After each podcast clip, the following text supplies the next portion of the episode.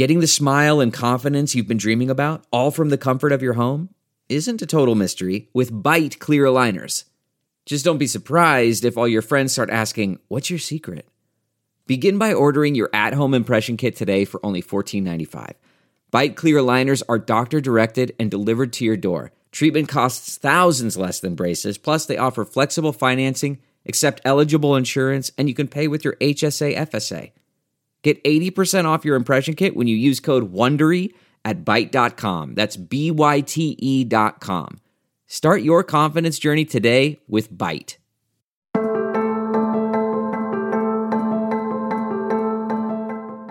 Hi, everybody. Sharyl Attkisson here.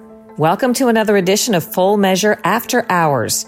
Today, America's crime wave and soft on crime policies.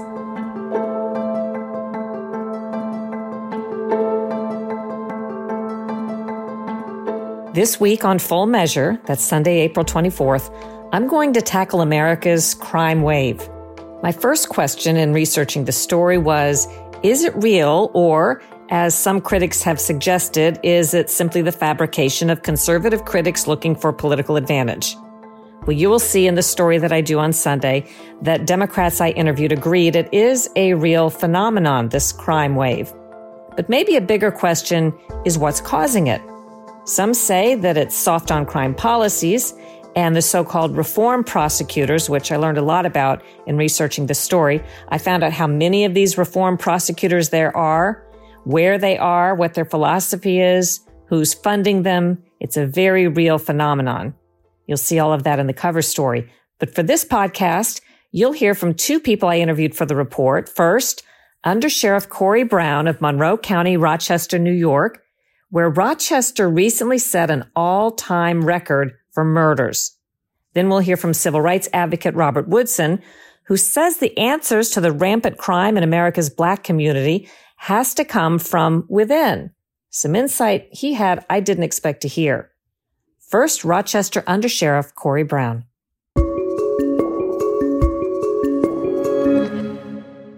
So, you, have worked in the city of Rochester in law enforcement and now in the county. For people who don't know much about the texture of crime in this area, what is it like historically? And I just talking about an overview. Sure. So, you know, when I first started my career in the early or mid 90s, uh, violent crime was higher. Murders were higher. And then I think in the early 2000s, murder got down to 24, I believe was one of our yearly highs in like 2006, 2007. And then this year, violence, violent crime has just kind of taken off again. And we've had over 81 homicides in the city and over 400 shootings. In 2021? 2021. How many again? 81 homicides and over 400 shootings. And it's up, just up tremendously in 2021. And, you know, no, there's not one reason for this, but if you had to summarize what you think is behind this, do you have any thoughts?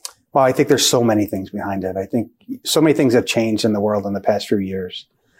And I think, you know, part, part of it is people's appearance of law enforcement, what they think law enforcement is, and how the police have been treated over the past few years. Part of it, I think, is some of the bail reform changes that they've made. Um, Can you explain what bail reform is? Because we'll probably talk about that in the story, and people use it as a assuming everybody understands what that is, and I think a lot of people don't. Sure. So in you know, in, in New York, bail was messed up for a long time. So somebody could commit a, a low level crime, and because they had no money, they'd stay in jail where somebody that had money got out of jail. And so that needed to be fixed. And it, everyone agreed that it absolutely had to be fixed. But when they fixed it, they changed it so for many crimes, people are not going to jail at all. And what that has happened is judges have taken that and gone even further. So now we're getting people that are in possession of a weapon that are immediately released. And they've committed they some, to, cr- they've allegedly committed some crime. They've been caught with a gun. So now you're taking. But being caught with a gun isn't a crime of itself. Being caught with a gun that is not registered to them and they are not allowed to possess it, correct? So then they get charged with that and we're immediately turning them back out. And what we're not doing is we're not looking out for the community when we do that and we're not looking out for that person, right? So if someone's carrying a gun, they're carrying it to protect themselves for whatever reason. So if we're doing nothing to change their environment or to help them, and we're just going to take them and an hour later put them back out of jail, we are doing no one any favors. And so what are they going to do? They're going to go get another gun because the reason that they needed the gun two hours ago hasn't changed. So they still need a gun. So now they're back out doing that. So as we look at crime as a totality in Rochester, I think there's so many things. I think poverty plays a part. You know, I tell people some of these kids, when I would sit down and talk to them, they have no hope. They don't have any hope of going to college, getting a great job, having a great career, and living their life. Their hope is just to survive, right? They're living on the streets every day. They're selling drugs on the streets every day, and they're just trying to get by through today. They're not looking at the opportunities that are there to them because they don't see them. They're not realizable to them. So I'm I'm older than you, but I've I've heard this for decades. And a lot of money has been poured into creating opportunities and giving hope and starting things and ways for them to get out improving education. Um, I don't know. I, again, nobody knows, but why do you think we had this stuff hasn't? Well, taken? I think education's a great one, right? So I was a school resource officer at East High School, which is one of the local high schools in the city of Rochester when I worked for the Rochester Police Department we would have 600 ninth graders. We graduated 150. And this was 2001 to 2006. So where do the other 450 kids go? So education's a problem. Um, how kids are living at home is a problem, right? If we don't take care of how somebody is safe at home and allow them to be safe at home and take care of that responsibility and make sure they can eat and make sure their well-being is looked after. It doesn't matter what program you have when you're trying to just to, to live and be safe, you don't care about your education. You're just trying to get through the day. So there are lots of programs and I think there's all kinds of reasons how programs need to get better together and we need to focus more. And I think we keep trying to do the same thing with some of these kids, though we're not giving them any real opportunities. We're just, they sound good, but then when you go to actually do something with them, there's no substance to them. There's, there's nothing that someone can grab onto. There's not the hope that I can do that. I'll give you a classic example. RIT will give someone that graduates a city high school. What's RIT is, I'm sorry, is Rochester Institute of Technology. It's a tremendous school, world renowned for um, my cybersecurity and computers and all of that.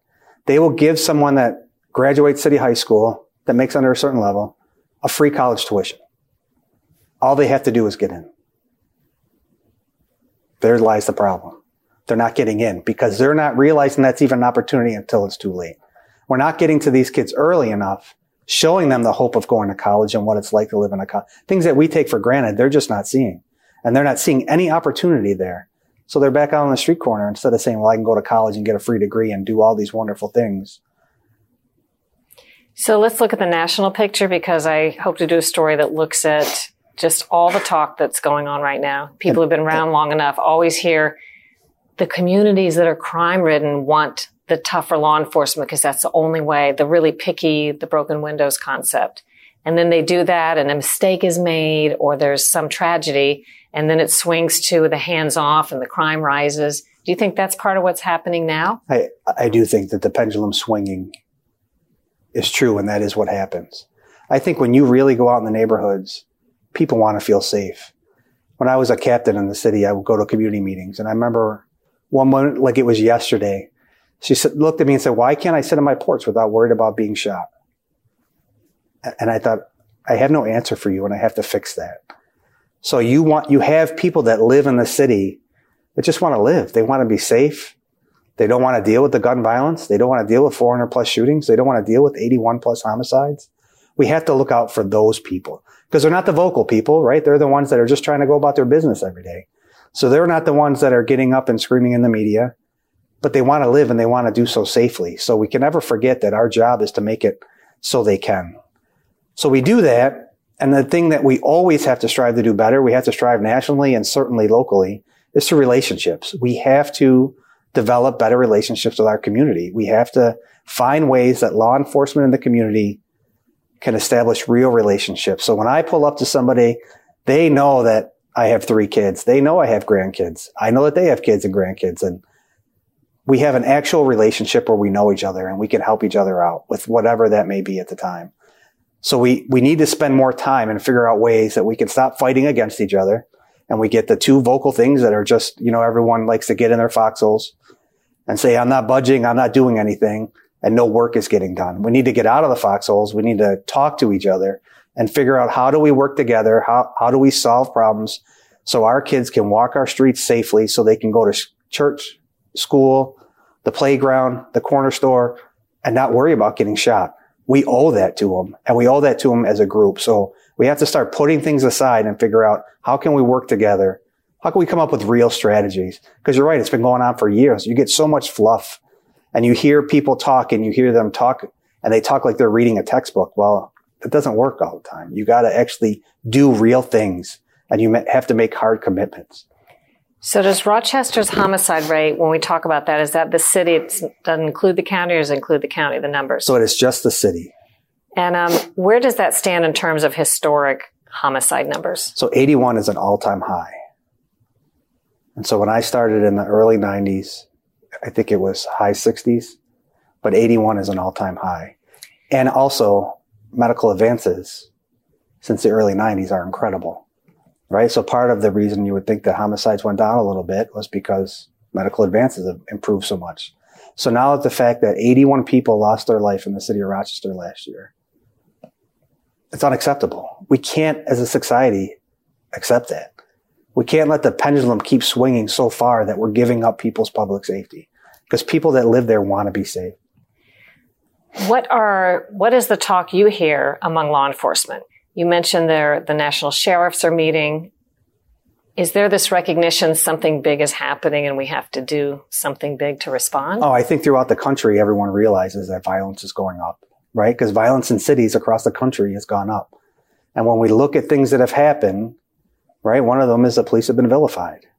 So if people don't feel comfortable with the police, then they're not going to call the police for help right? If you make it so that every time an officer steps out with someone on the street, that you're going to vilify them in the media, well, they're not going to step out on the street, right? They're going to answer calls for service. They're going to do their job, but they're not going to do those proactive steps because the community doesn't want that. So when you do that and violent crime goes up, it starts to swing back, right? Because people want to be safe. Businesses don't want to move into a community where violence is where their customers are going to get shot. They just won't do it. They'll go somewhere else. So where are we? Let's say the pendulum does swing and we went to maybe a place where there was tough policing and a lot of mistakes. Let's just say for the sake of argument and it's swinging back. Like where are we on that? I think we're still, we're just starting to swing back. I, so I think the pendulum's starting to swing back down and I'll be the first to uh, agree that mistakes have been made, right? Things have been done wrong by police throughout the country. When you look at the Floyd incident, it was just a, it was horrible. It was horrific to watch. It was hard to watch. All the police chiefs locally, we all got together before anything happened and talked about it and thought, we have to get out and send a message that this is unacceptable. This is not how we will work in police work. So there are mistakes that are, that are brought out nationally. that may never happen. go away. I mean, the, the hard part is so there's hundreds of thousands of officers doing things every day throughout the country, making life and death split second decisions throughout the country. Are you going to get those officers that do what, what happened to Mr. Floyd? Can never be acceptable. We, we always have to make sure that we do exactly what we did in this case. We try them, we convict them, and we put them in prison because that's where they need to be. But what we d- can't do is vilify all law enforcement because every day law enforcement is putting themselves at risk, getting violent offenders off the streets. You know, we uh, have a marshal's task force. So we have people that are, are from different agencies around the area, you know, Rochester Police Department and the Sheriff's Office and the State Police. And I think some of the towns are involved. And they go out and go out after the most violent, right? These are the people that are wanted for shootings, robberies, guns, and so their job is to go get them, to track them down and take them off the streets so that the streets can be safe. We need that to happen. We need to be able to do that. Otherwise, they're just going to keep committing those violent acts. What do you anticipate your department's going to be doing in the next year differently to try to change those numbers? Wow. So some of the great things that we can do is continue to work on our relationship in the community. Um, as I mentioned, the sheriff's in Albany right now at the Sheriff's Association, working with legislators on what can we do? What are some little tweaks that we can do to try to help our community? For example, with bail reform, right? Sometimes in a domestic offense, you could punch your wife in the face, go in front of a judge and be right back out a half hour later. There's not even time for you to find an escape plan, right? There's nothing in the law that allows us to hold on to that person as we know from that case, was it Texas? the man ran over, allegedly ran over his right girlfriend or wife, and then was out and ran through the parade. Right. So I mean, we can't. So th- there's little tweaks we have to do. And also, what happened with bail reform is, you know, we start saying, well, bail reform is a problem, and then they say, well, you know, bail reform doesn't say that the judges have to let people that are brought in on a weapons charge or a robbery charge. The judges have taken that and they've expanded it to now releasing people without bail that are violent. So we need to find a way that we can give judges the opportunity to use safety to the to the community as one of their um, criteria for holding people in. Right, there has to be a public safety criteria, and I think we're one of the few states in the country that doesn't have that. So we need to give judges that opportunity. I completely agree with get rid of bail. I don't care if you can, if you have money, you get out. If you don't have money, you don't get out. That makes no sense to me. But there's certain crimes that you should stay in for. At least to allow the public or your victim to come up with a plan of what they're going to do when you get out. Or how about this? How about if you're brought in on a violent crime, we do something instead of just pushing you right back out to commit another violent crime. Maybe we can start doing some prevention and some recovery for you so that you could start getting some help that you need so that you're not out there carrying a gun or you're not committing another violent act before we just push you back on the street and say good luck. And so because of the way the state has gone and the way some things have gone, we've kind of gone to that where now they're just letting people out that should not be let out. So we need to just make tweaks, right? That's one of the ways we can make tweaks. Another way, and I'm sure that you hear this throughout the country is civil service.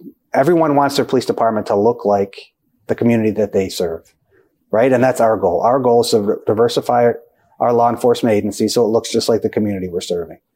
Civil service prevents us from doing that. It, it was set up to make sure there's not a good old boy network, and that's awesome.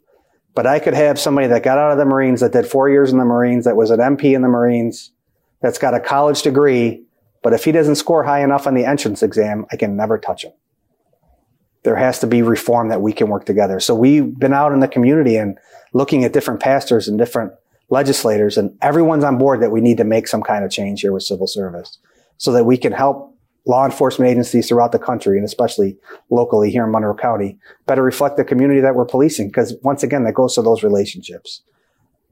And that's what's going to make the difference. My last question is, do you see, I can't say what the relationship is. We were talking, but do you see any correlation between homelessness, mental illness, marijuana legalization? I don't know what the status is here of that, but as we've traveled around the country, and increasing crime. It's almost like some of these things are treated like victimless crimes, and we've seen them escalate in big cities, and then crime does come along with all of that. Again, I don't know the exact relationship, but what do you think? Sure. So I will say mental illness, right? We have to do a better job so that the sheriff's office does not become the number one mental health facility in the community, me- meaning the jail. Right? We're not doing a good job dealing with our mental illness. So we had a great idea however many years ago where we had all the people that were put aside, you know, living together that had mental illness and we just closed it all down and we pushed them out on the street and said, all right, well, we're going to develop these programs to help them. Well, we didn't develop the programs and now no one's helping them. So they, not all, a large percentage though ended up in the Monroe County Jail. So that causes more crime, right? When people aren't thinking right, it causes more crime. When you're not helping them and you're just pushing them aside, it causes more crime. So we need to do a better job of dealing with mental illness. You know, marijuana, I think it, it just got legalized in New York State. Um, what happens with that? We'll have to look at where that goes. And, you know, I was just reading an article today about California is having a very hard time dealing with the secondary market, right? Because it's so regulated that the the secondary market or the illegal market is taking away profits and people are having trouble making money from it legally. So now you're creating that secondary market, but it's legal. So now what, what in the world do you want the law enforcement to do now? You're saying it's okay to have, so you don't want us going after the secondary dealer, but it's kind of going against what they're trying to do. So those are things that have to be worked out and you know, you have to go by what the people want and our job is to enforce that and figure out where we go with that. But I would say that if we could fix the mental health crisis that we have in this country and really learn ways to better deal with people in mental illness and mental duress, it would be a better place for all of us, especially the person that's experiencing that difficulty. I said last question, just quickie. Is there more of that than when you got law enforcement, do you think? Why? Why is there? Seems like mental illness is just all over the place in big cities. You know, I, I don't know if it's more of it, but it's very profound. So maybe it's more high profile. Maybe there's more large visible, incidents, yeah. more visible. Um, I'd be willing to okay. bet that most of the incidents with police, um, not most, but a, a, large percentage of are mentally ill people, right? Some of the things yeah. that cause all our problem are when the police are dealing with somebody that's mentally ill and it doesn't go right because the person's mentally ill, but they're violent or they have a weapon or so they're causing a lot of duress to the community at that point. And then when you have to promote everyone's safety, it, it looks bad. It looks bad on camera and it's bad for that person, but there's no other alternative at the time. Mm-hmm. So how do we, we prevent that? If we really want to work to make a change, how do we prevent that person from going back into crisis? I think that's where we have to really look at resources and how can we do a better job as a community preventing people from having to go repeatedly into crisis to where now the police department has to deal with it. The comfort of your favorite seat is now your comfy car selling command center, thanks to Carvana. It doesn't get any better than this. Your favorite seat's the best spot in the house. Make it even better by entering your license plate or VIN and getting a real offer in minutes. There really is no place like home. And speaking of home, Carvana will pick up your car from yours after you finalize your offer. Visit Carvana.com or download the app and sell your car from your comfy place. We're going to close the podcast this week with a quick comment or two from Robert Woodson, civil rights and community advocate. He's president and founder of the Woodson Center, which is doing some amazing work in Washington, D.C. and elsewhere. We're talking to him about America's crime wave and the solutions. To set up what you're about to hear, I interviewed Woodson outside in a crime ridden neighborhood of Washington, D.C. right after he let me sit in to listen to a meeting of a group of black men in the neighborhood as they talked about solutions and mentorship. You'll see and hear some of that in Sunday's report on full measure, but here's Woodson. And we were listening to everybody speaking there, but it made me think billions of dollars have been spent, maybe trillions over the years, providing programs and outside assistance coming in and things to help solve the very issues we're talking about. What happened to that money and why hasn't it had the impact we hoped? In the last 50 years, the government has spent $22 trillion to address problems like this. 70 cents of every one of those dollars goes not to the poor, but to those who serve the poor. Professional providers who parachute in solutions that they've devised with the expectation that change will occur. And only 30% goes directly to the people suffering the problem. So they ask which problems are fundable, not which ones are, are, are solvable. And that's why what the Woodson Center has done over the past 40 years is that we've looked going into the community suffering the problem to find out what the people experiencing the problem have to say about solutions. And you will hear a different set of remedies.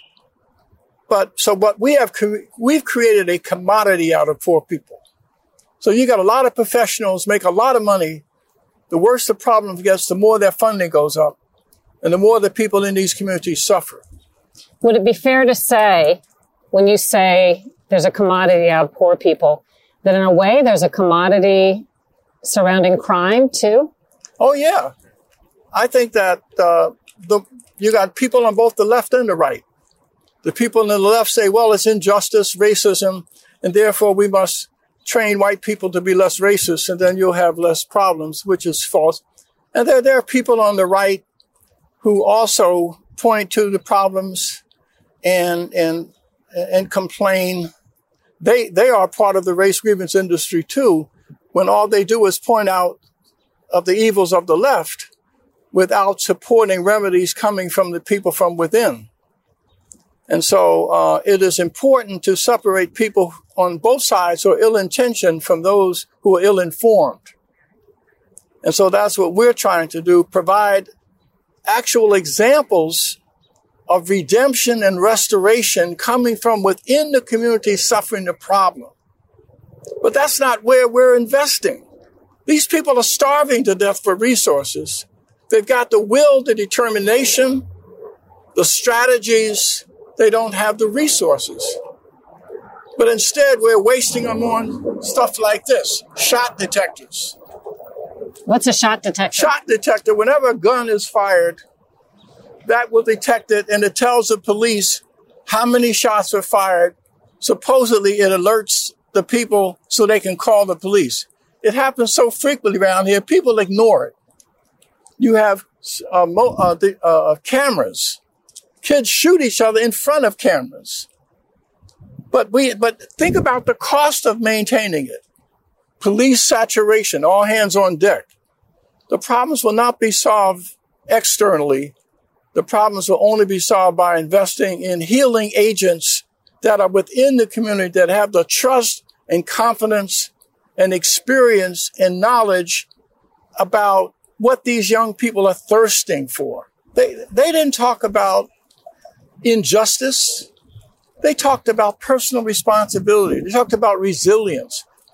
They talked about serving as moral and spiritual role models for young people. They said, I'm going to transform and redeem my life so I can be a witness to young people that will summon them to responsibility. I think Mr. Tyrone Parker summarized it perfectly when he says people need to be summoned to responsibility by legitimate healing agents from within the community that have traveled the same road that these kids have traveled. Makes I'm sense. excited about the possibility. We just got the country, got to help the country to invest where the solutions are. They went for 100 days in this community without a single act of violence. When you say this community, is it the neighborhood yes. you're talking about? What's it called? What is it? Uh, Curtis? Green Curtis? Is it, the neighborhood is a green. Uh, Washington Highlands. Washington Highlands. Washington Highlands community. They went for 100 days leading up to the 4th of July weekend without a single incident. How bad was it before that? Just, it was horrible. Every day shootings. But they demonstrated that solutions can be effective. Robert Woodson. If you're interested in this topic, you'll want to continue listening to my other podcast this week, the Sharyl Attkisson podcast. There I speak with Washington, D.C. Police Chief Robert Contee and also to one of the George Soros funded reform prosecutors, Steve Descano of Fairfax County, Virginia. Most interesting. And the entire story will be airing this Sunday, April 24th on my TV program Full Measure. To find out how to watch near you, you can go to SharylAttkisson.com, click the Full Measure tab, and there's a list of cities and states. If you don't have a station near you that airs Full Measure, in some places where it airs, by the way, it airs on two stations several times over the weekend and even throughout the week. But if you don't have one of those, you can always go to our website, fullmeasure.news, fullmeasure.news. You can watch last week's program or any past programs right now. But the week's program streams live on Sundays right there at fullmeasure.news at 9:30 a.m. Eastern Time. All you have to do is go to that site, fullmeasure.news, and you'll see a prompt right around 9.30 that you can click on or go to fullmeasure.news slash live. And that way you'll be able to see the program first run. If you miss that, no worries if you happen to be in church or not available, because we post the segments and the full program every Sunday right there at fullmeasure.news, usually before noon Eastern Time. Another way you can watch is our free app called Stirr, S T I R R. Download that. You can watch Full Measure live or online there. Plus, they have a lot of other cool programming, entertainment, local news, and more. I hope you enjoyed today's podcast and that you will leave a good review, subscribe to it, and share it with your friends. Again, check out my other podcast, the Sharyl Attkisson Podcast. And by the way, visit my store at SharylAttkisson.com. Click the store tab. There are some fun, thought provoking products designed exclusively for independent and free thinkers like you, with proceeds benefiting independent reporting causes. Do your own research, make up your own mind, think for yourself.